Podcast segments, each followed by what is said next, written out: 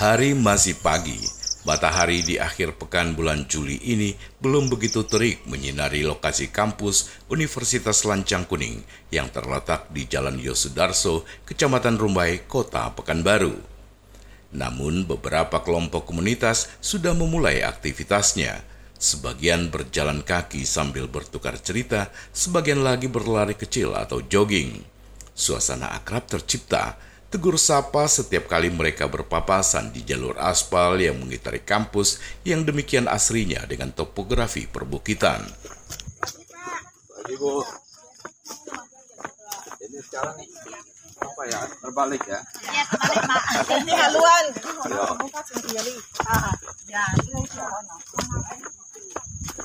Belakangan ini, kampus Universitas Lancang Kuning memang ramai didatangi warga, baik pagi maupun sore hari. Selain melakukan olahraga, mereka juga datang untuk menikmati keasrian kampus ini. Bagaimana tidak, di kampus seluas lebih kurang 50 hektar ini, hampir 10 hektarnya masih terdiri dari hutan alami dengan berbagai ragam tanaman hutan. Bahkan beberapa di antaranya sudah sulit ditemui di hutan belantara Riau. Keelokan ini bertambah lagi dengan terbentangnya danau dengan air yang jernih dan ditumbuhi dengan tanaman-tanaman air serta jogging track di seputarannya. Kondisi inilah yang membuat anggota DPR RI asal pemilihan Riau, Arsa Juliandi Rahman atau akrab disapa dengan Andi Rahman, memindahkan lokasi jogging paginya ke kampus ini.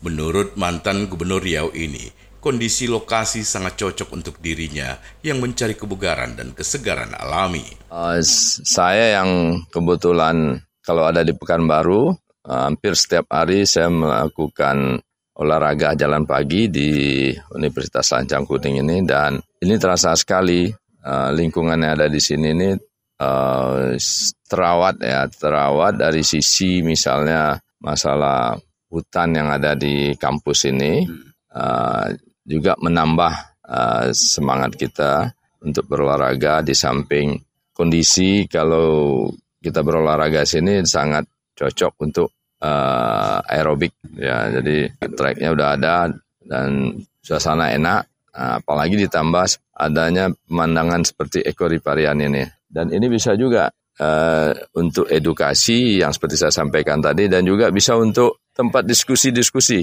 rekreasi keluarga juga. Hal yang sama juga diakui oleh seorang warga yang bernama Chien. Ia bahkan punya spot khusus yang dimanfaatkan untuk berlama-lama ketika berada di kampus ini. Uh, tadi ada spot di ah. depan kehutanan, jadi di situ saya sering ambil udara segar di situ. Uh, itu saya ada rasain kayak uh, bau minyak kayu putih. Jadi waktu kita gini, dada itu seger gitu. Oh. Tapi kadang saya orangnya nggak percaya gitu. Hmm. Saya takutnya suges saya gitu kan. Hmm. Saya ada temen gitu. Hmm. Saya coba rasain di situ ada apa gitu. Tapi temen nggak nggak nggak ter, terasa hmm. anaknya hmm. yang cowok dia Iya mak ada e, rasa min dia nggak hmm. bilang dia nggak bilang kayu putih ya anak itu ya anak anak, anak SMA lah dia bilang dingin mah ada rasa dingin-dingin kayu putih gitu di dada. Baru saya rasakan lagi gitu. Oh iya ya, baru saya dapat lagi. Itulah pengakuan warga Kota Pekanbaru yang sering memanfaatkan lokasi ekoriparian Patra Lancang Kuning dan Taman Kehati atau Arboretum. Tapi apa sebenarnya ekoriparian ini? Dari berbagai sumber kami mendapatkan definisi ekoriparian merupakan suatu konsep untuk mengembalikan fungsi sungai seperti alaminya – yaitu mengalirkan air sungai secara terus-menerus. Di samping itu, ekoriparian juga berfungsi untuk menurunkan beban pencemaran yang masuk ke sungai, sehingga kualitas air sungai membaik. Hal ini disampaikan oleh Profesor Dr. Aras Mulyadi, Guru Besar Fakultas Perikanan dan Kelautan Universitas Riau. Secara luas kan riparian itu apa? Daerah aliran sungai uh, aliran sungai itu das ya, beda dengan sungai.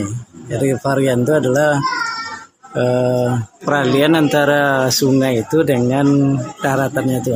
Jadi yang fungsinya itu adalah bisa sebagai benteng. Benteng itu kan green belt kata orang, green belt, uh, benteng hijau. Uh, yang perannya itu adalah untuk penyangga uh, sungai itu biar dia bisa bertahan atau bisa sebagai eh, apa ya kalau ada datang pencemaran dari daerah atas itu bisa penyaring itu. Nah, jadi itu revarian tuh. Jadi kalau eco revarian adalah eh, kondisi lingkungan eh, daerah aliran sungai atau bantaran sungai itu yang perlu dipertahankan untuk menjaga stabilitas sungai. Hal yang sama juga disampaikan oleh Dodi Sukma, dosen Fakultas Kehutanan Unilag yang juga menjadi pengelola Arboretum Taman Kehati. Setidaknya menurut Dodi, ada dua sumber air yang masuk ke Danau Ekoriparian Patra Lancang Kuning yakni air yang berasal dari mata air maupun juga air yang berasal dari limbah rumah tangga yang ada di sekitar kampus. Air mengalir melalui sungai-sungai kecil yang ada di hulu danau. Sebelum masuk ke danau, air-air tersebut tersaring secara alami oleh tanaman-tanaman air yang ada yang ditanam sedemikian rupa. Uh, pertama, kita lihat ada sumber mata air yang masuk ke danau itu satu. Ada dua sumber mata air yang masuk ke danau. Yang kedua, ada limbah dari perumahan dari PHR itu yang juga masuk ke dalam bergabung dengan mata air tadi masuk ke danau. Makanya dilihat kemarin diuji hasil labnya. Jadi memang kadar pH-nya cukup asam dia kan, asam dan lain-lain dicek. Terus juga dicek kadar logamnya dan lain-lain dicek lah gitu kan ya. Makanya dari hasil itu diskusi dengan PHR dan PHR juga harus melestarikan lingkungan dana kompensasi lah intinya ya. Makanya dibuatlah di Danau Unilag ini supaya limbah dari masyarakat yang ada di depan, di luar itu kan ada tuh dari PHR itu di depan sekolah dan sekitar itu yeah. masuk ke danau kita itu harus difilter dulu. Difilternya disaring dengan tanaman-tanaman air tadi. Salah satunya kayak teratai, enceng gondok, dan lain-lain itu adalah menyerap dari logam-logam itu tadi. Hmm. Jadi air itu sudah terserap masuk ke danau sama pohon-pohon dan lain-lain itu. Jadi lengketlah ke sana. Hmm. Terfilter dia keluarnya dari danau itu sudah bersih. Air dari danau yang sudah bersih selanjutnya akan melewati taman kehati atau arboretum. Membuat air tersebut semakin jernih dan kualitasnya juga menjadi lebih baik. Sehingga bisa dimanfaatkan oleh masyarakat sekitar untuk kolam ikan. Bahkan kampus Politeknik Kaltek Riau juga memanfaatkan air ini sebagai sumber air untuk kolam mereka. Sementara bila kita masuk ke dalam arboretum Taman Kehati Unilak, maka di lahan seluas 10 hektar tersebut, kita akan berjumpa dengan berbagai ragam tanaman hutan, yang beberapa di antaranya semakin sulit ditemui. Setidaknya menurut Dodi, ada 200 jenis tanaman hutan yang ada di Taman Kehati ini. Istimewanya, arboretum atau Taman Kehati itu dia memiliki hampir 200 jenis tanaman. Berbagai macam jenis tanaman itu ada di arboretum. Lebih banyak itu mendominasi meranti, jenis-jenis meranti. Ada meranti rawa, meranti bunga. Jadi kalau nama familinya itu sore itu uh, Dipterocarpaceae. Dipterocarpaceae atau kalau nama latin meranti itu sorea ranti. Banyak jenisnya di dalam. Nah, tanaman-tanaman itu yang banyak mendominasi di arboretum sehingga menjadi 200 jenis tanaman di sana. Terus saya jelaskan lagi, arboretum ini dia terbagi dua, hutan dataran rendah, hutan rawa. Jadi hutan yang uh, dataran rendah itu dia agak agak tinggi sedikit ya. Yang rawa itu basah dia. Jadi ada dua bagian dia. Ada tanaman yang hidup di air basah, yang kayak meranti rawa, kantung sema tadi hidup di bagian bawah. Yang di atas tadi itu ada kulai, oh. ada gaharu dan lain-lain. Itu hidup di bagian atas. Itu. Berarti antara arboretum dengan waduk ini yeah. saling saling berkaitan. Satu kesatuan sebenarnya. Di satu menjaga fungsi airnya, satu menjaga fungsi tata airnya, hutannya itu tadi. Makanya dia tidak bisa dilepaskan dari satu kesatuan dia. Da, sebenarnya sebelumnya dari danau ini kan masuk ke arboretum. Karena di danau ini tidak ada penyaringnya di arboretum ini yang nyaringnya sebelumnya. Kalau tidak di PCR itu ikannya mati-matian tuh. Iya, iya, iya, iya. Karena banyak limbah-limbah masuk dari sana kan. Nah, karena arboretum inilah yang menyaring secara alami bersih airnya tuh. Kalau abang lihat lewat dari SMK 5 atau apa ada sebelah itu itu air pengalir tuh, limpahan dari arboretum. Danau yang terjaga kualitas airnya ditambah dengan tanaman hutan yang masih asri menjadi tempat yang nyaman bagi satwa ada banyak jenis burung-burungan, reptil, dan mamalia yang menjadikan kawasan ini sebagai habitatnya. Keragaman hayati yang begitu lengkap membuat kawasan ini akan mendapatkan rekor dari Museum Rekor Indonesia atau MURI. Ada ular kobra, ada cincin kuning, belang oreng kayak kuning dia. Ya, ya, ya, ya. Ah, ada banyak jenis ular, ada ada kera, ada ular kayak piton. Angsa kita letak kemarin biar cantik. Tapi kalau di arboretum tuh sendiri dialami, tidak ada kita tambah. Dia datang sendiri tuh. Jadi habitatnya. Jadi habitatnya di sana. Eh, Ada banyak lah lagi jenis satwa di dalamnya sampai ketemu kemarin kayak jenis burung-burung hantu. Itu yang sudah langka, tapi ada di dalam itu. Kalau jumlah kita tidak bisa hitung, tapi ketika kita survei, lihat dia burung itu satu. Dia kan ter- kita bagi tuh jenis mamalia, jenis reptil, ya kan, jenis amfibi, jenis burung. Banyak kita bagi keempat gitu kan. Jenis-jenis satwa itu kan ada amfibi. Amfibi itu lebih ke apa? eh, yang kayak kura-kura, biawak gitu kan ya. Kalau reptil ini jenis lebih ke apa? Ular gitu kan ya. Mamalianya menyusui ya kan ya, kayak monyet dan lain-lain. Burung aja berbagai macam jenis dibagi kategorinya gitu. Banyak lah dia kemarin. Jadi ketika orang IPB, orang BRIN, kan kemarin profesor dari BRIN yang mengidentifikasi itu kejut ya. Wah luar biasa ya hutan sekecil ini keanekaragamannya lengkap, satwanya lengkap, pohon-pohonnya lengkap. Makanya kita jadikan aja lah rekor muri. Makanya bisa jadi rekor muri. Ekoriparian Patra Lancang Kuning merupakan proyek yang dibangun sejak Desember 2022 dan telah berhasil diselesaikan pada Februari 2023. Proyek tanggung jawab sosial lingkungan PT PHR ini pun mendapat apresiasi dari Kementerian Lingkungan Hidup dan Kehutanan. Terlebih, fasilitas ini berdampak baik untuk kelestarian lingkungan. Menurut manajer Corporate Social Responsibility PT Pertamina Hulurokan, Pinto Budi Bowo Laksono, dipilihnya kampus Universitas Lancang Kuning sebagai tempat pembangunan ekoriparian bukan tanpa alasan. Pihaknya melakukan asesmen bersama KLHK sebelum program ini dijalankan. Lebih lanjut, menurut Pinto, pihaknya membenahi kawasan ini menjadi lebih baik dengan membuat berbagai fasilitas, mulai dari memberi barcode pada berbagai tanaman hutan yang ada di Arboretum Taman Kehati, sampai kepada pembangunan jogging track di pinggiran danau, dan bangunan fasilitas amphitheater yang dapat digunakan untuk pertunjukan atau diskusi-diskusi kampus. Sebenarnya ini merupakan wujud dari komitmen Pertamina Borokan Wilayah Kegarokan untuk perlindungan lingkungan dan konservasi keanekaragaman hayati di dua hal ya. Jadi kan program-program CSR kita itu banyak sebenarnya. Jadi yang konservasi gajah, terus ada kalau untuk yang eh, lingkungan juga ada bank sampah, dan ada juga konservasi mangrove dan lain-lain.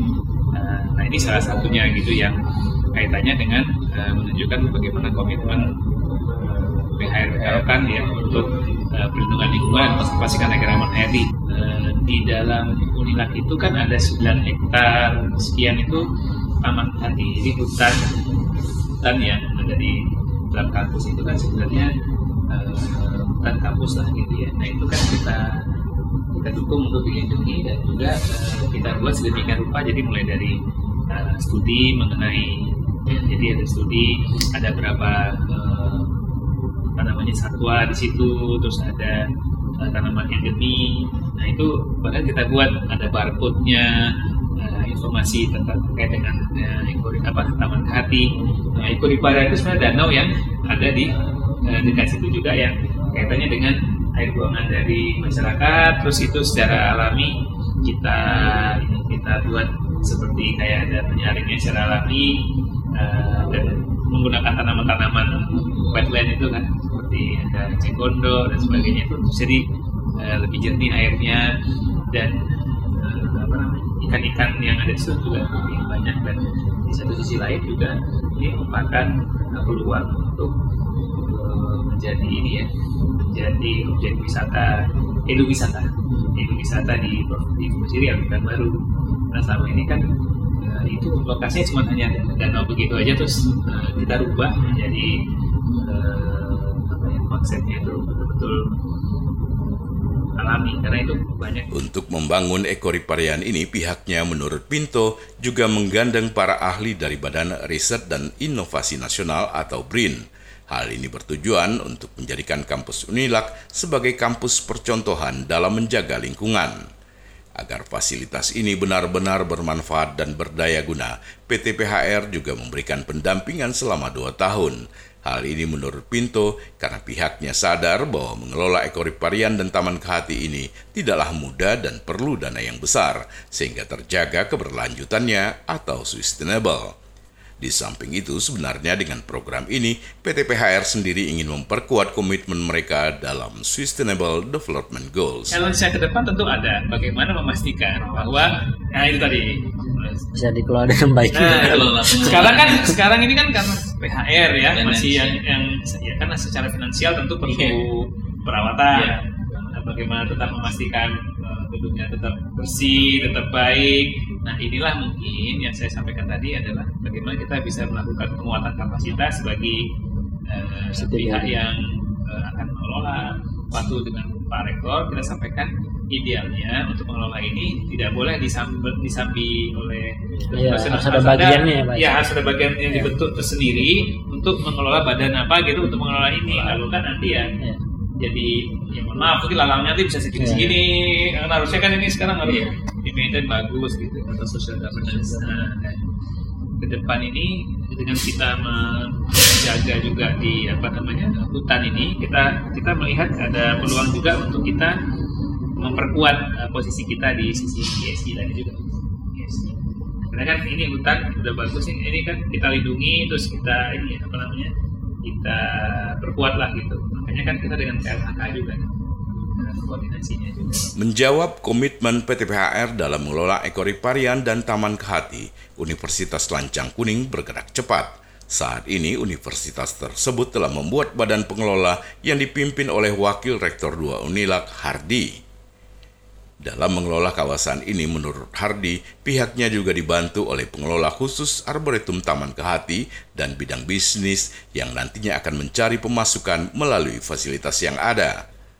Meskipun ada sisi bisnis, namun menurut Hardi, komitmen menjaga lingkungan tetap akan menjadi prioritas karena Unilak sendiri juga berkeinginan untuk memperbaiki peringkatnya dalam pengelolaan kampus hijau. Kami mengucapkan terima kasih ya untuk, pertama itu kepada PHR dan KLHK udah mempercayakan Unila untuk dibangun uh, ekoriparian ini. Yang kita tahu di Riau ini baru satu-satunya ya. Ini satu-satu kan menjadi kebanggaan juga gitu ya. Jadi tidak sia-sia menempatkan ini tentu dikelola secara profesional. Ini sudah ditunjuk saya sebagai ketua pengelola dan ada dua bagian nih, bagian unitnya. Uh, ada unit nanti di arboretum penunjang. Ini kita berharap menjadi tujuan wisata di Kota Pekanbaru nanti adanya di Unila. Ini harapannya dengan hibahnya ini destinasi tambah lagi nanti destinasi di Riau ternyata ada di Unila ya. Selain dari hutan juga ada ini kalau malam hingga eh, sore hingga malam itu pemandangannya bagus gitu loh. Jadi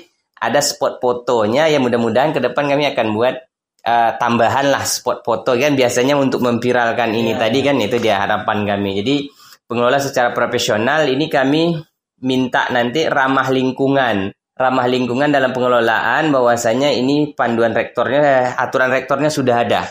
Jadi bahwasanya kami tidak lagi menyiapkan atau menjual yang ada plastiknya.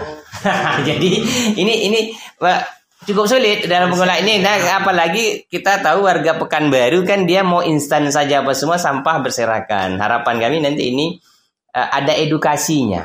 Itu yang sangat penting. Edukasi kepada pengunjung kami akan siapkan di mana tong-tong sampah itu tadi ada pemilahan dan didukung nanti oleh Bank Sampah Unila. Jadi dia sejalan nanti bahwasanya kami berharap ranking dari geometrik untuk Green Campus, ya, kampus hijau itu kami masuk di tatanan 100 besar. Mudah-mudahan bisa lebih bagus lagi gitu kan semuanya dinilai. Menjadi kawasan wisata edukasi saat ini menjadi cita-cita Universitas Lancang Kuning.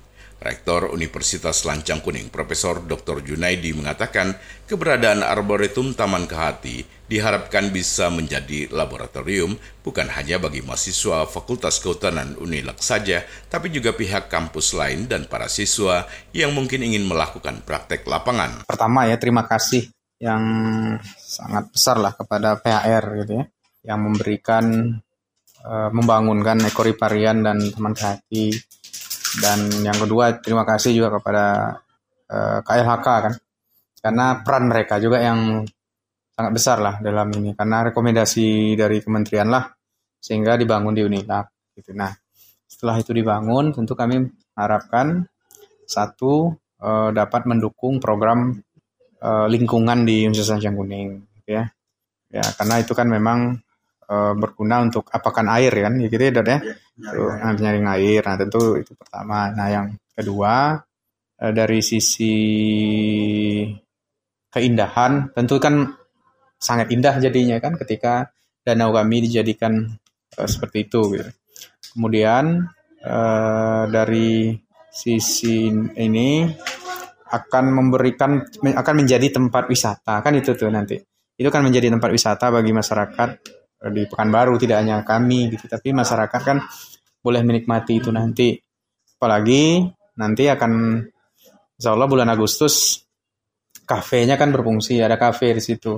Nah konsep kafe kami orang wisata coba orang tempat orang santai sambil membaca lah situ gitu lah. Artinya karena ini kampus eh, kami apalah nanti kami sediakan kemudahan-kemudahan bagi orang untuk santai sambil membaca. Nah itu eh, harapan kami eh, dengan adanya ekoriparian dan taman kehati ini.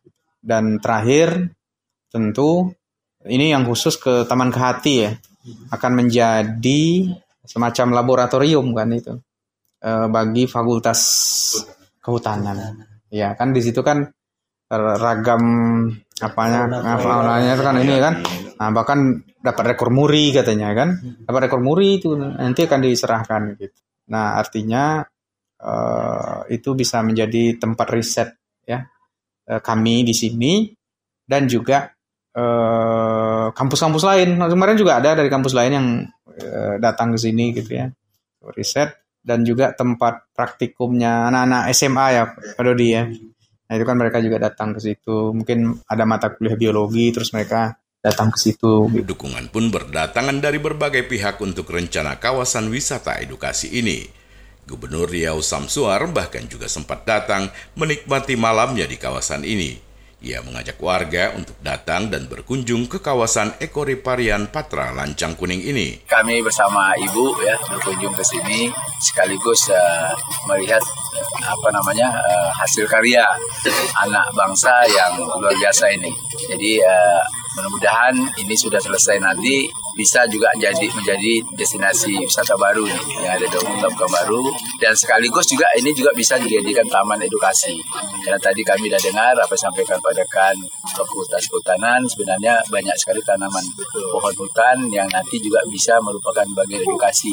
Terutama bagi anak-anak generasi muda sekarang banyak dia tahu nih kayu apa gitu. Ya, ya. sebab yang ada sekarang ada HTI dengan sawit jadi kalau dia ingin mengenal lah hutan yang ada di Riau hutan tropis ini ada di Unila.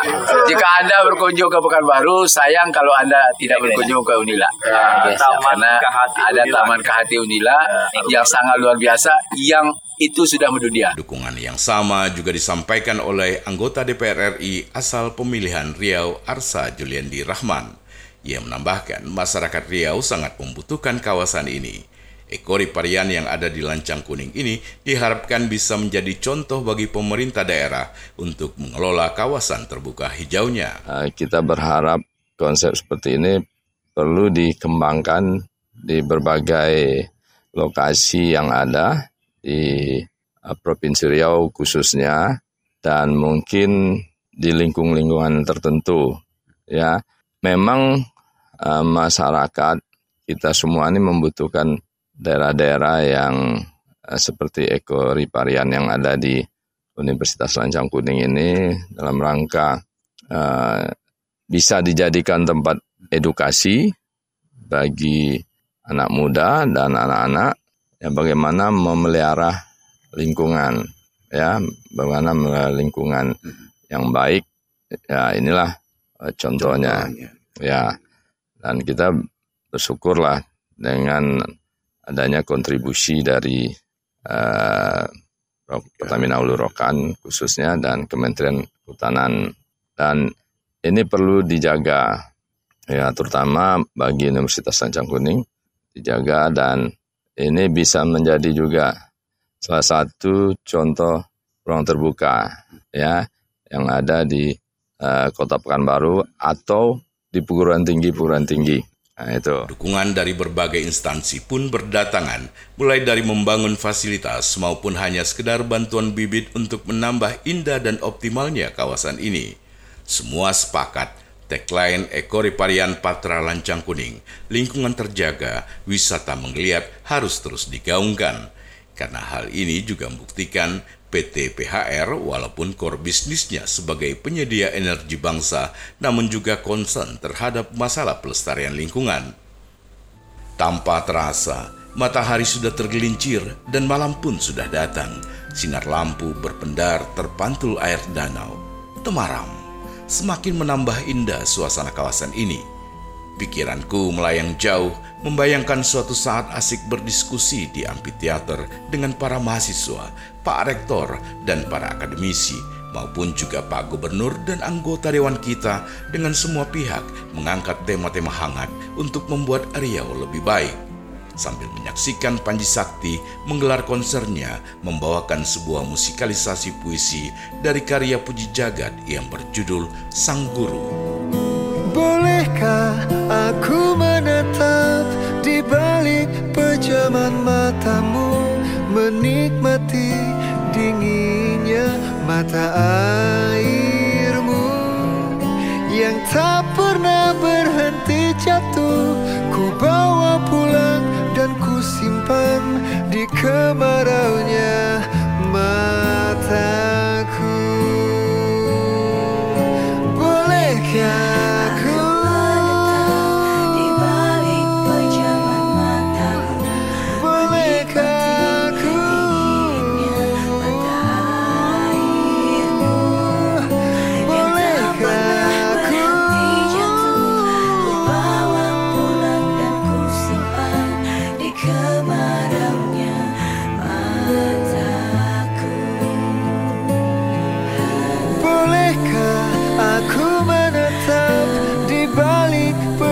pejaman matamu Menikmati